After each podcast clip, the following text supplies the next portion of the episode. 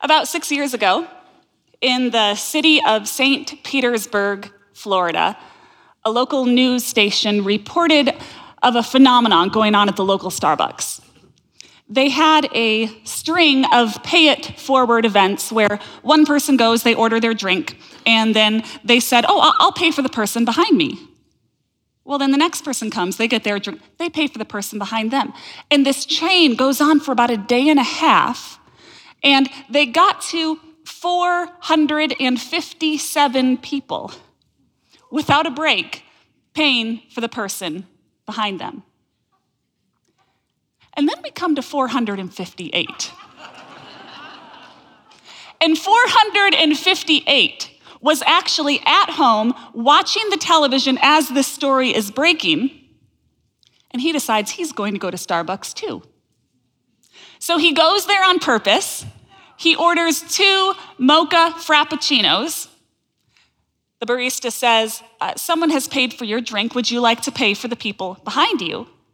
And he says no and drives off. Uh, reporters tracked him down later and, and he explained to them, he said, I was watching the story and I was seeing this social phenomenon that was starting to happen, and I said, it has to be stopped. And, and he explained all those people, they were not giving out of generosity, they were giving out of guilt, and I freed them, is what he said. And then he said, I got a $6 Frappuccino. What if the person in front of me had only gotten a $2 coffee? It's not fair. So, thank you, number 458.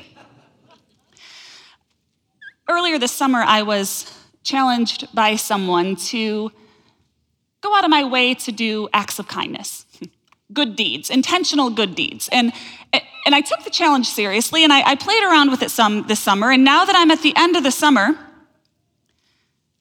I can tell you that it was a complete waste of time, that it wasn't worth it, that 458 was right. That's my goal this morning to convince you of the uselessness of good deeds.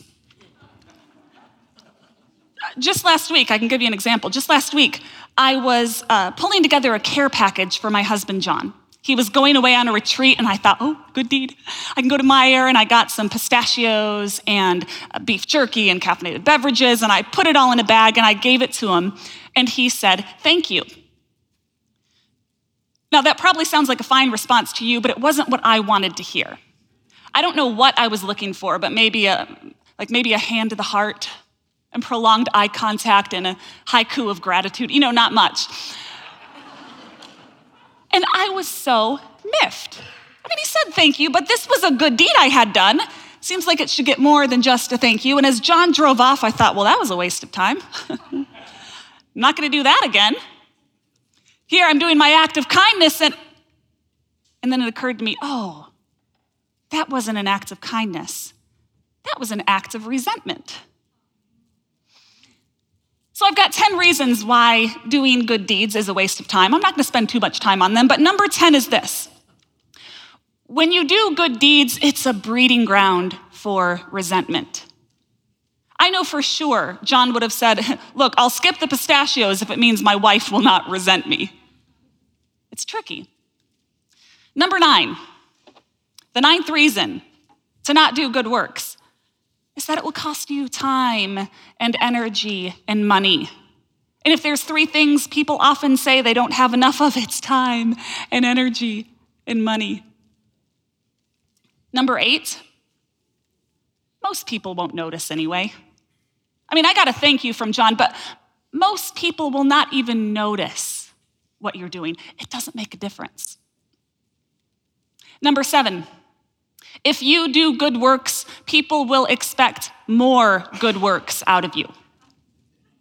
I made a rookie mistake when I first started teaching. I brought donuts to my first day of class. I was very popular for that hour. Uh, people were thankful. I got the haikus of gratitude. And, but then the second day came. and you want to know what the first thing they said to me was? Where's the donuts? And I thought, I am never doing that again. Maybe, maybe the third or the fourth, but never the first day of class again. Number six, you never know when you might offend someone. It could be a good deed to you, but it might be patronizing to someone else. It's risky. Number five, there is absolutely no sense of justice or fairness. I had my own Starbucks experience last month. And I went through the line, and the barista told me, I'm in my car, uh, she told me, the person in front of you actually recognized you and said she'd pay for your drink. Uh, it's probably one of you guys, thank you.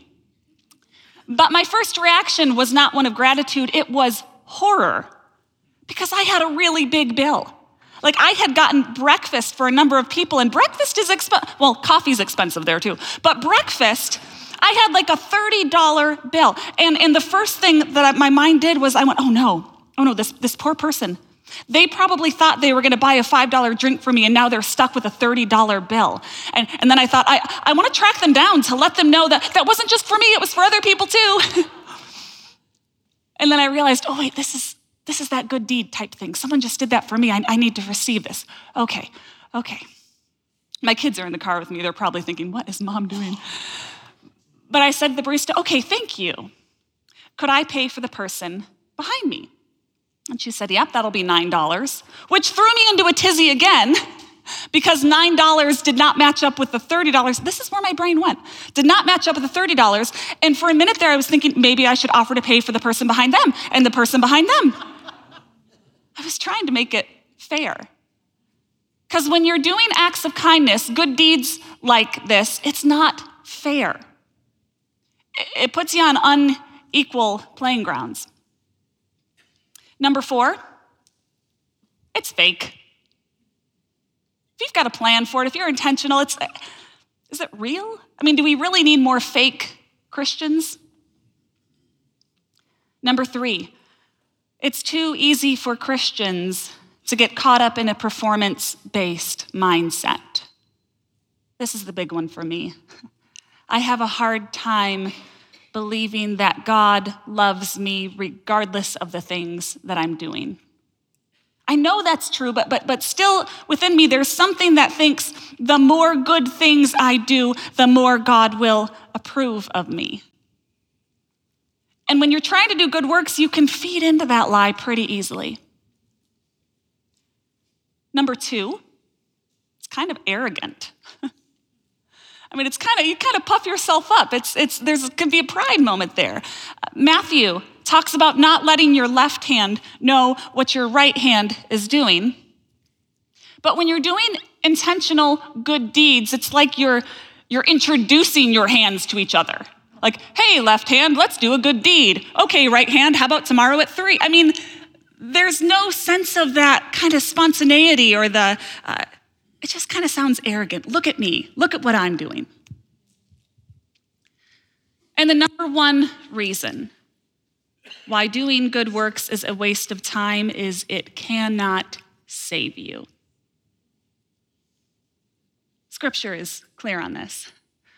Both Isaiah and the Apostle Paul speak of, of our good deeds as being filthy rags.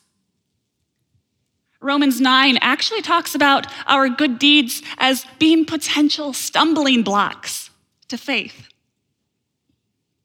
And then we've got today's passage of scripture. I'll just read to you here the two verses from Ephesians chapter 2. God saved you by his grace when you believed. And you can't take credit for this, it's a gift from God. Salvation is not a reward for the good things we have done, so that none of us can boast about it.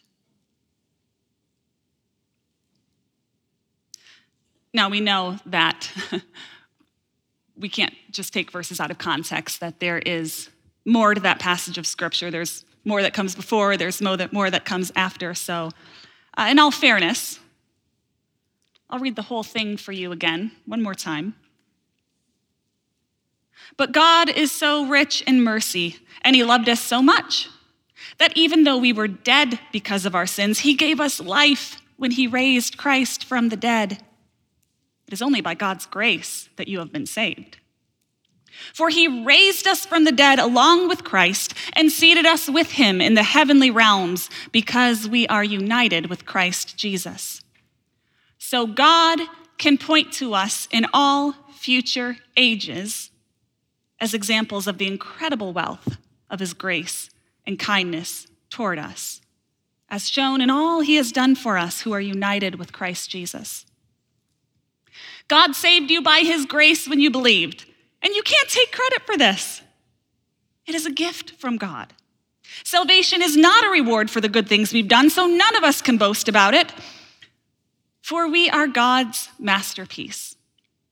He has created us anew in Christ Jesus so that we can do the good things He planned for us long ago.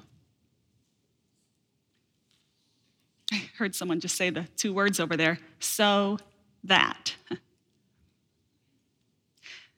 And it's those two words that make my entire top 10 list moot. He created us anew in Christ Jesus so that we can do the good things He planned for us long ago. So it seems only fair that if I gave you 10 reasons against, that perhaps we should consider 10 reasons for. The first one being simple. The 10th reason for considering good works in our life is that we're told to. Some ways, it's, it's kind of simple. This is, this is all over the New Testament. Uh, to be ready for good works, to not grow weary in doing good works, to stir one another up in love and good works, to devote yourself to good works. Second Corinthians tells us to abound in every good work. I mean, it's all over the place. And then we've got James, James, who talks about faith without works being dead. What good is it, he says, if you have faith, but you don't have works? It's almost like these two just go together. you don't have one without the other. It's, it's almost like if faith is inhaling, our good deeds are the exhale. It's what comes out of the faith. You almost can't keep it contained inside it. It has to come out in some form of expression. And where did we get that first breath from? The one who tells us to do these good works. Number nine, it's fitting. Did you catch that in scripture? That, that these things have been prepared for us long ago. So when we do the good works that God has prepared for us, we are becoming more of ourselves. We are more at home in our bodies when we are doing the things that God planned for us to do long ago. I grew up in Holland, Michigan. And in Holland, Michigan, there is a Herman Miller plant. Herman Miller, they do furniture, design, uh, all that, that sort of thing. And I always grew up hearing about these Herman Miller chairs that were just amazing, that were just incredible, that once you use a Herman Miller chair, well, they're also really, really expensive. I mean, really expensive. But a few years ago, when I needed a new desk chair, I, I heard about an outlet, a Herman Miller outlet, where the cost was like a tenth of their normal retail costs. They had used chairs, this and that. And so I thought, oh, okay, I'll go see what the fuss is about. I went into the store and I sat down in my first Herman Miller chair. Oh, I mean, it was this moment of this chair has been created for me. Some designer long ago figured out exactly who I was, how I, and created this chair about me. It was created long ago, just waiting for me to sit in. It's as if these good works were created for us long ago just waiting for us to walk in. And when we do, something just feels right. We are more at home in our own bodies. Number eight, it will bring you joy. At least it can. Right before my son Sam was born, my sister Holly asked me, she said, Mandy, is there, is there anything that you would just love to have done before you, before you have this baby? And I said, I'd love, I'd love to be able to clean my bathroom floor. Just give it a good cleaning. And the next day I go and I walk into my bathroom and I realize that my bathroom floor is very clean. And there is a note there signed by two Christmas elves. It was in the month of December. So I took the note and I went to my sister's house, knocked on the door, and Holly and four year old Ella opened the door.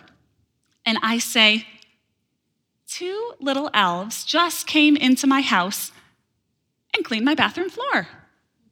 And I'm watching Ella, and she's going, and her mom, I can see her just kind of doing this with her hand. And Holly says, Well, isn't that interesting? wow. I said, yeah, you know, I just, I, I wish I could thank them. And Ella can't stand it anymore. And she just blurts out, it was us. she had so much joy in her, she could not contain it. It just came out. And cleaning bathroom floors is not fun. It's not joyful. I mean, they didn't even get the benefits of having the clean floor themselves. They did it for me. Yet the joy that they had was evident. Number seven, if you start doing good deeds, you will receive more good deeds. Or at least you'll start to notice them, perhaps. When John and I found out we were pregnant with Sam, he was our first child, and soon after we found out, we went into a shopping mall and as we're walking, I'm seeing John doing, doing this kind of thing. And finally, he just says, There are children everywhere. well, there weren't any more than usual. I think it was the same amount of children that you would expect to find at a shopping mall, but, but because we had just heard about this new little one, we were seeing things differently. When you get in the act of doing good deeds, you see the world differently. You receive the world differently. You become a more grateful person. Number six, good deeds are a form of evangelism. Now, I am I'm all about words. Okay, I, I think words are important. We evangelize with words. My, my research area is in words. I've spent the last 15 years studying testimony, the words that we say, and how that affects us spiritually. But we've had a lot of words recently. And it's not that we need to stop using words, but, but what if the world knew we were Christians by our love?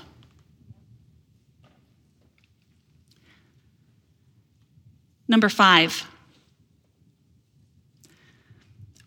when you do good deeds, a certain kind of intimacy with the Lord comes, especially if you're doing these things in, in secret. Have you ever shared a secret with Jesus? I, I don't mean the bad kind. I mean, we know what that's like to feel the weight of sin that,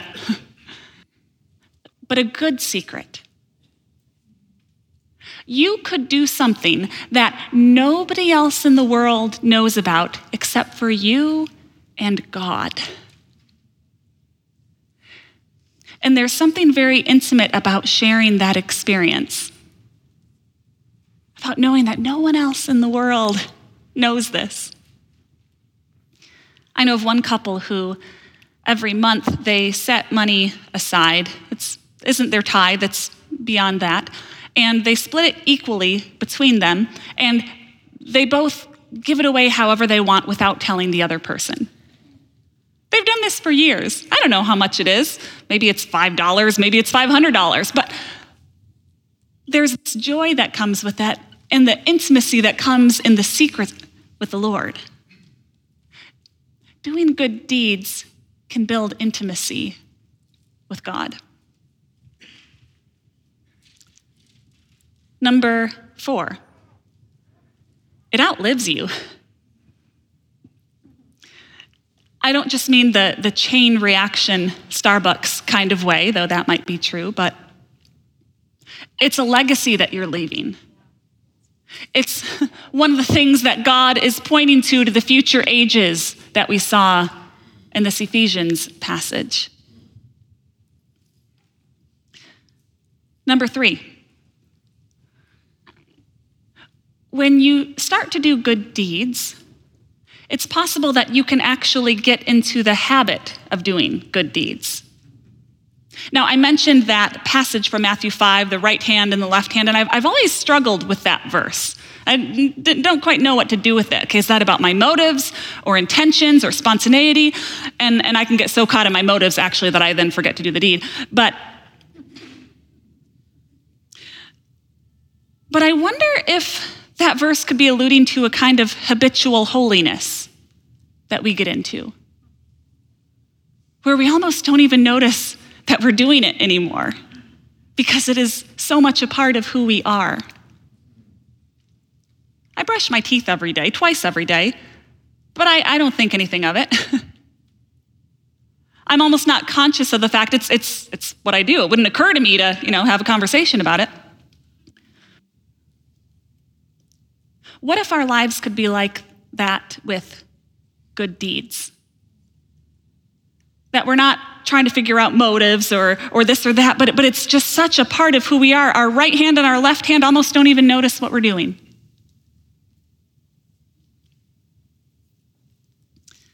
Number two,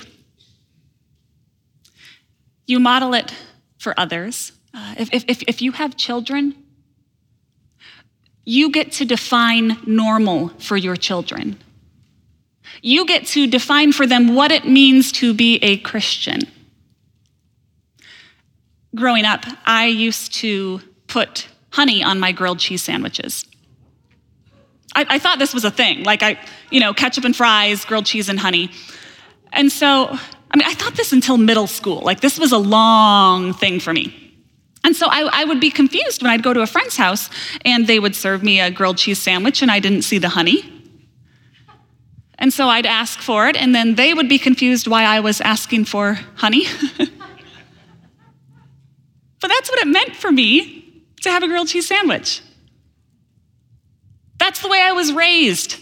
That's what my mom did. So I did it. That was normal for me. We get to define normal for our children. Ketchup and fries, bacon and eggs, Christians and good deeds. And the number one reason you could be serving Jesus Christ Himself.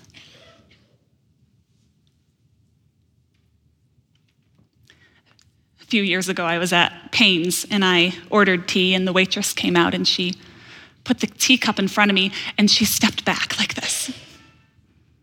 And I said, Thank you. And then she leans forward and she whispers, That is the very cup that Viggo Mortensen used. The guy from the Strider Aragorn from Lord of the Rings. And I'm going, Oh, great, thanks. But it was this moment for her. She had served him out of this particular cup and she remembered it. She's, I'm sure, telling that story all of her life. The time when she served Viggo Mortensen his cup in this particular mug with a little chip in it. It's possible that you could serve Jesus Christ himself.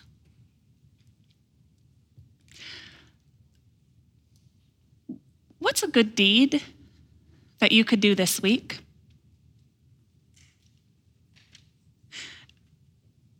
I, I sometimes get stuck in my own head, as I've shared with things like this. Um, I question motives. I, uh, I get caught in games like, okay, wait, is this, is this God nudging me to bring cookies to my neighbor, or, or is this just me?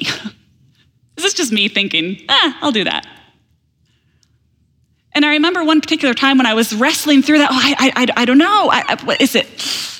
And then I realized it doesn't matter. Because if I bring cookies to my neighbor, and it was in fact God nudging me to do it, then great, I've just brought cookies to my neighbor. And if I bring cookies to my neighbor, and it was just my own idea, great. I just brought cookies to my neighbor.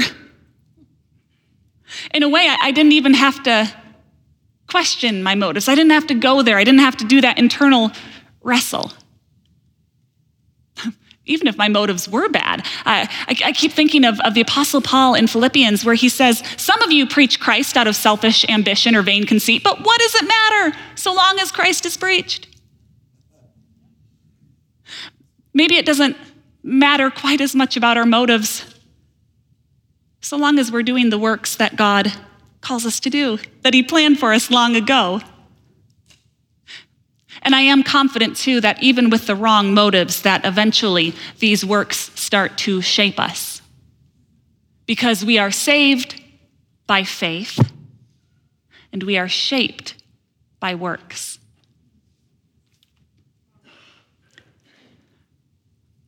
Last week we had 855 people in this building.